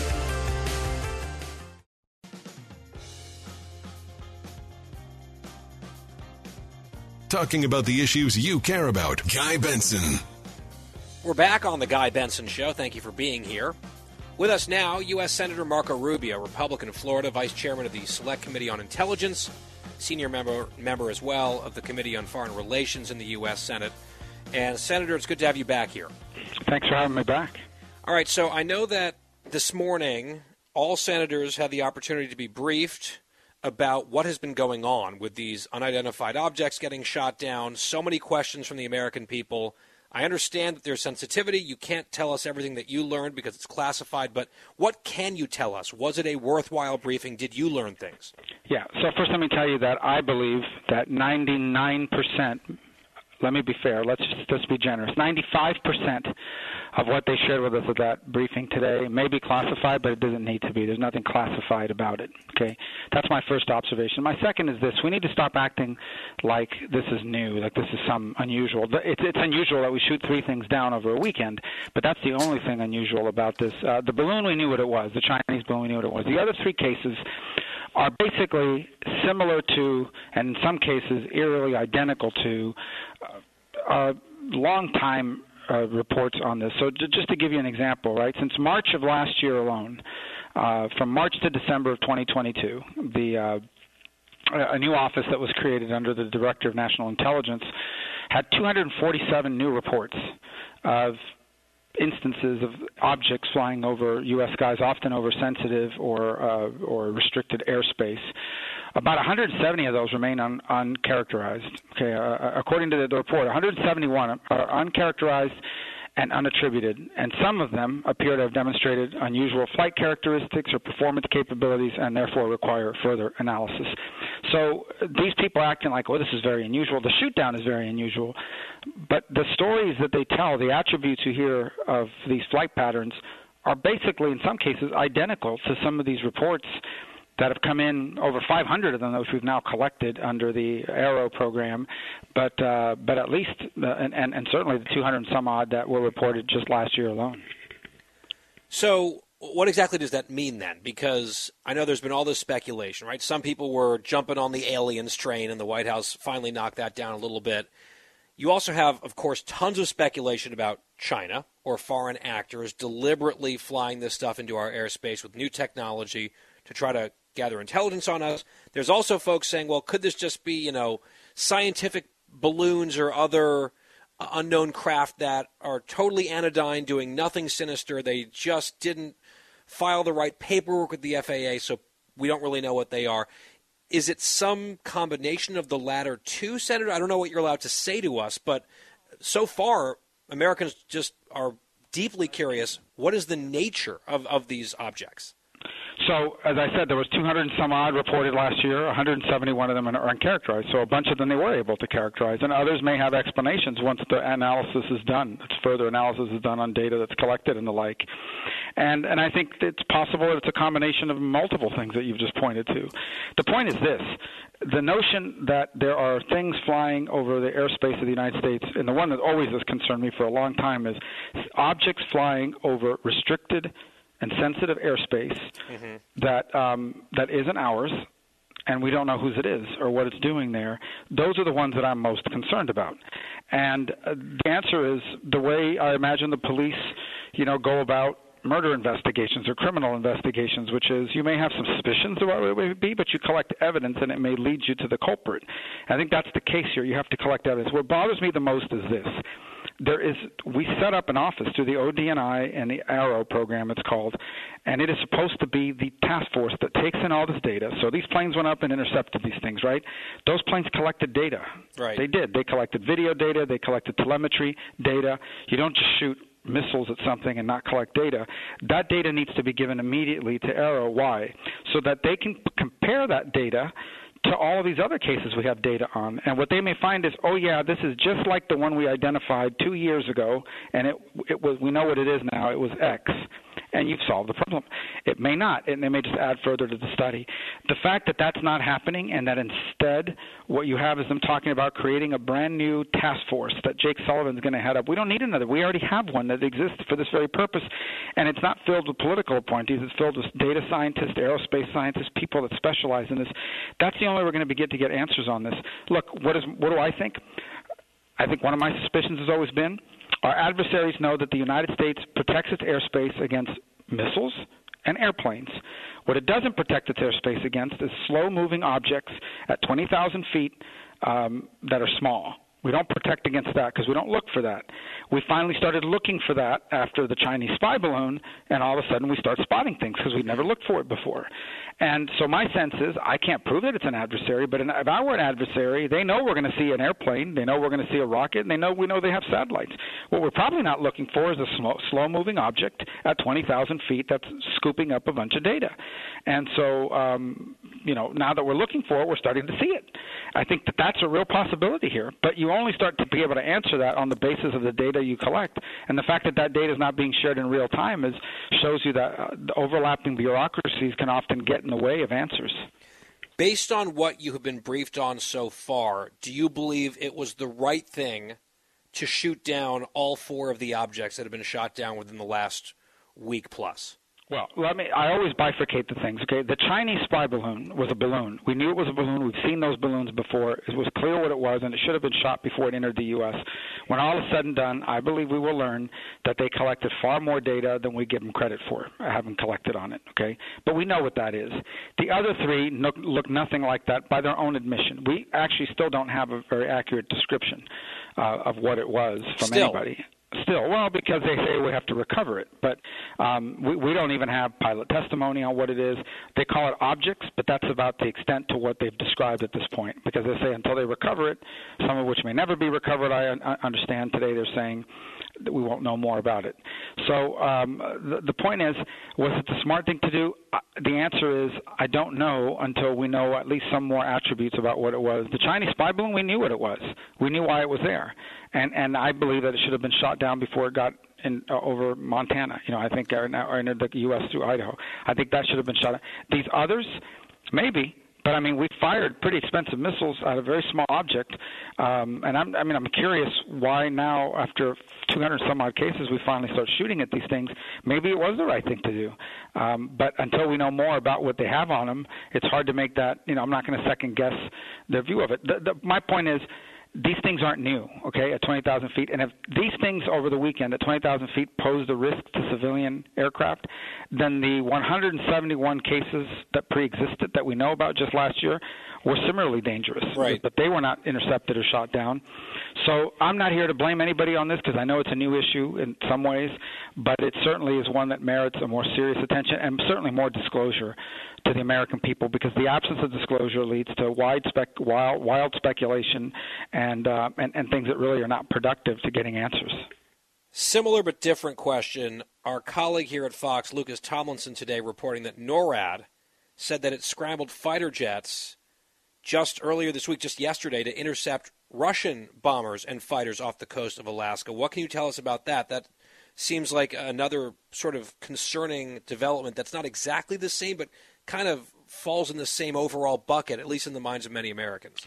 So I'm not diminishing that, but that happens often. The Russians are always sending out these these Bear bombers accompanied by jets. It's always sort of like strategic muscle flexing.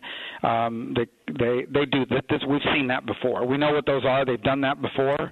Uh, they do it multiple times a year um, in different parts of the world, but certainly in the, over the Bering Straits. So it doesn't surprise me because we've that's been going on for a long time. Certainly during the Cold War, we would see, and we've seen it in the last you know 10 years as well. Right. So that does not surprise me. I saw that your office put out a statement just moments ago about a vote that you're hoping to see in the full U.S. Senate involving TikTok, bipartisan legislation. What does that look like, and do you think that vote will come?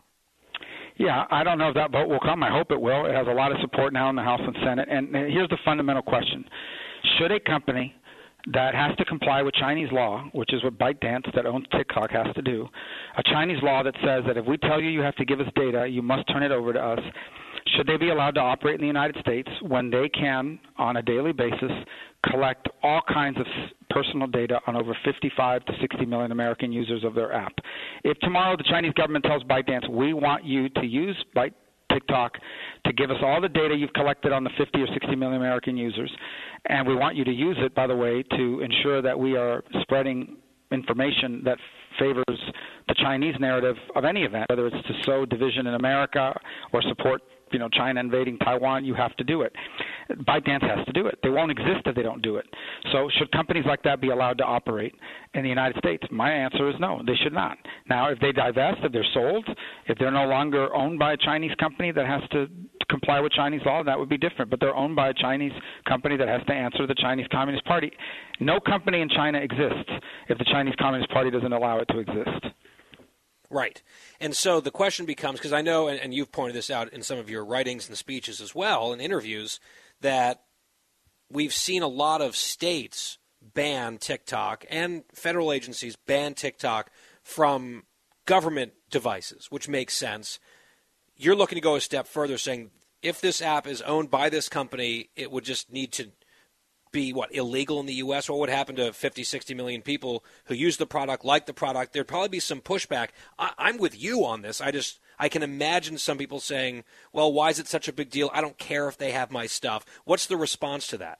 Well, again, my concern is not that they have the individual information of any American who has no problem with it. My my concern is I have to act in the national interest, and it is not in the national interest to have any foreign power, not to mention a hostile one, be able to collect the personal data of 60, 50, 60 million American users, which they can use for everything from shaping narratives to their benefit, uh, to advantaging their commercial entities over ours, to, frankly, uh, being able to uh, use it to collect data on people that are not on TikTok. Because if I can pull all the data off someone's phone, even if I don't have TikTok, they are a contact of mine. I text with them, I communicate with them. It crosses over and it cross pollinates, and suddenly they can do geolocation. Look, just a few months ago, it was discovered discovered that TikTok was collecting the uh, location information of journalists of journalists that were that, that were reporting things that the Chinese government didn't like. That's just the tip of the iceberg of the way this could be used. So it's just not in our national interest. Now, look, it's very simple. TikTok could be sold to another company, and that company no longer responds to the Chinese Communist Party, and it can continue. I get it. Look, I know we all like buying products that are made in China because they're cheaper, but it has not been in our national interest to destroy factories and our manufacturing capability and to become heavily dependent on Chinese Chinese supply chains. It's given them a tremendous leverage over our country. So uh, um, on medicine and all sorts of other you know absolutely crucial things. If the stuff ever hit the fan. Uh, I think that reliance would be a massive regret. We got to get our arms around that sooner than later. I know that's part of your push here on this. Senator Marco Rubio, Republican Florida, Vice Chair of the Intelligence Committee in the Senate. Appreciate your time, sir. Thank you. Thank you very much. We'll step aside. We'll come right back. When we return, an abbreviated home stretch. You don't want to miss that when we return.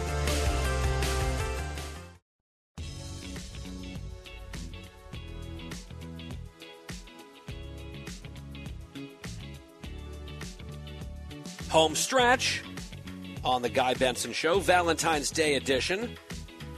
Love that you're all here. GuyBensonShow.com is the website. Podcast always free. Catch me on Kennedy tonight in the 7 p.m. Eastern Time hour, Fox Business Network. So, kind of a cool thing happened over the weekend. Mary Catherine Ham, my best friend, came over to the house, and we were on a Zoom call together with someone who had bid on and won an hour long Zoom call with us as part of a fundraiser for a charitable organization that builds houses for American troops and veterans. It's a great cause. I was asked to participate in this fundraiser and have that option out there, and I was honored to do it. And the person with the high winning bid turned out to be a huge fan of this show and not just any fan of this show. She lives far away. I would venture to say she might be our most devoted, farthest flung fan at the Guy Benson show, a woman named Asha who lives in India. And she listens basically to every single show that we do. So when she saw on social media that we were auctioning off this Zoom call, she's like, hey, that's something I can do would love to virtually meet Guy and Mary Catherine, and so she put the bid in and she won. And the money went, of course, as I mentioned, to that really worthy cause. So you never know who's going to show up on the other end of this virtual meeting. And she was absolutely delightful. And she also clearly is someone who listens a lot to the show based on the references she was making.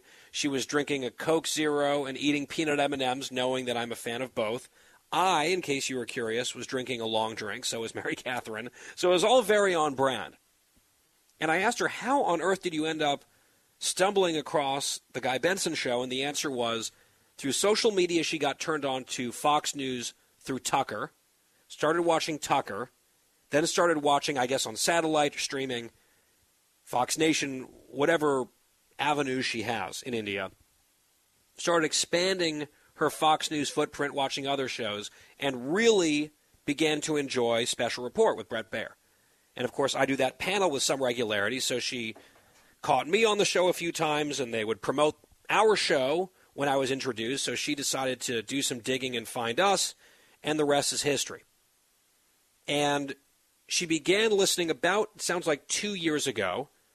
So by no means is she a brand new listener, but she wasn't listening from the very beginning in the OG days of Benson and Harf.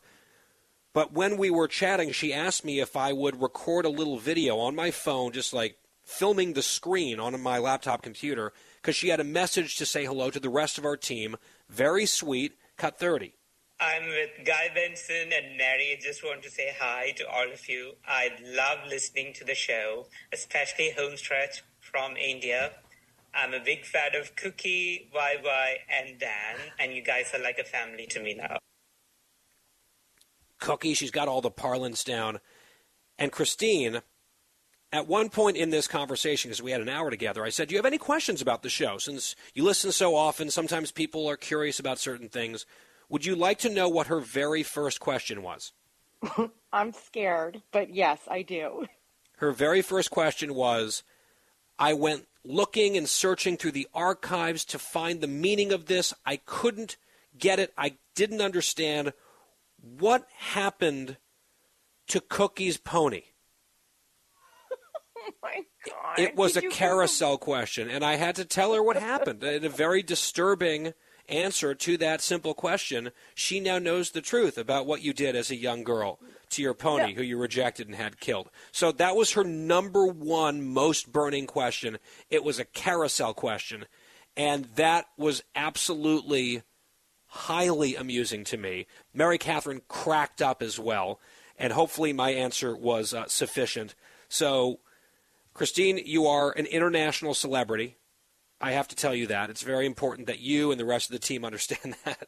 And uh, Asha is evidence for that. What a wonderful conversation. What a great cause. And Asha, I'm quite confident you're listening. So, hello from halfway across the world. Thank you for listening. Thank all of you for listening, no matter where you are, every day, 3 to 6 Eastern Time. Podcast free every day if that's an option for you. See you on Kennedy tonight. Back on the radio tomorrow.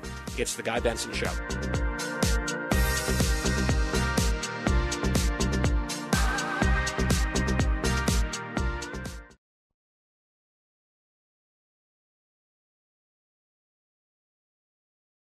From the Fox News Podcasts Network. I'm Janice Dean, Fox News senior meteorologist. Be sure to subscribe to the Janice Dean podcast at foxnewspodcast.com or wherever you listen to your podcasts. And don't forget to spread the sunshine. Listen to the show ad free on Fox News Podcast Plus, on Apple Podcast, Amazon Music with your Prime membership, or subscribe wherever you get your podcasts.